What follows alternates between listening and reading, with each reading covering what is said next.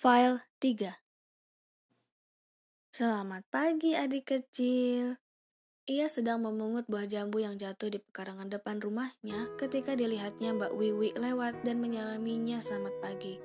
Ia mendongak dan menatap perempuan muda itu, tidak menyahut. Selamat pagi, Dik Sukram. Ia memang tak suka bicara kalau musim buah jambu. Pagi-pagi ia menikmati kegiatannya mencari buah jambu masak yang berjatuhan semalam. Ibunya tak pernah melarangnya, ayahnya sering tak di rumah. Di pekarangan luas belakang rumah, ibunya suka memunguti daun-daun yang jatuh dengan batang besi kecil yang lancip. Pohon kedongdong, mangga, belimbing, daun-daun berserakan. Sukram suka melihat ibunya menancapkan besi lancip itu ke daun-daun jambu yang berguguran di pekarangan depan ketika ia memunguti buahnya. Ia merasa dekat dengan ibunya, Mungkin karena ayahnya sering ke sana kemari, kata ibunya sibuk cari duit keluar kota. Neneknya yang tinggal di rumah pamannya di kota itu juga kadang-kadang menginap beberapa malam di rumahnya. Ia merasa hangat meskipun neneknya tidak juga banyak bicara. Ia suka mendengar neneknya sayup-sayup nembang, sementara ia berusaha tidur mendesak-desakan kepalanya ke punggung ibunya. Selamat pagi, adik kecil, Loh, kok diam saja? Senyum sama tante. Ibunya tentu mendengar salam itu, tapi tidak pergi ke pekarangan depan menyahut salam Wiwi untuk anaknya. Ia tidak membenci tetangganya itu, meskipun pernah didengarnya bahwa suaminya suka berhahihi dengannya. Suaminya memang suka berhahihi, apa salahnya? Tapi barangkali salah juga. Itu loh mbak, mbok suaminya agak diawasi, terutama si Wiwi kata tetangga lain. Di pekarangan belakang, ia mendengar suara perempuan itu menyapa anaknya. Suara yang didengarnya hampir setiap pagi kalau perempuan itu berangkat kerja. Konon di sebuah toko bangunan. Perempuan muda itu berlalu dan Sukra berlari ke belakang menemui ibunya. Mereka tak banyak bicara. Sukram suka ibunya menyapu sehabis memunguti daun-daun gugur itu.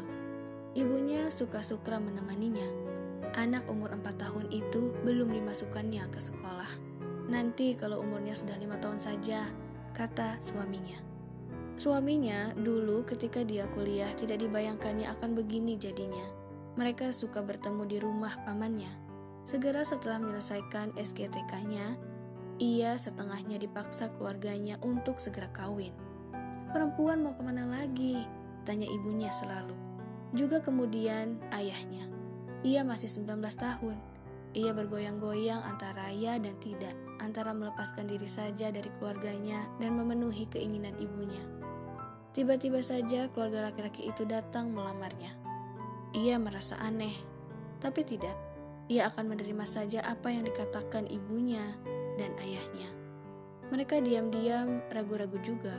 Keluarga laki-laki muda itu kurang jelas benar, sedangkan mereka priai.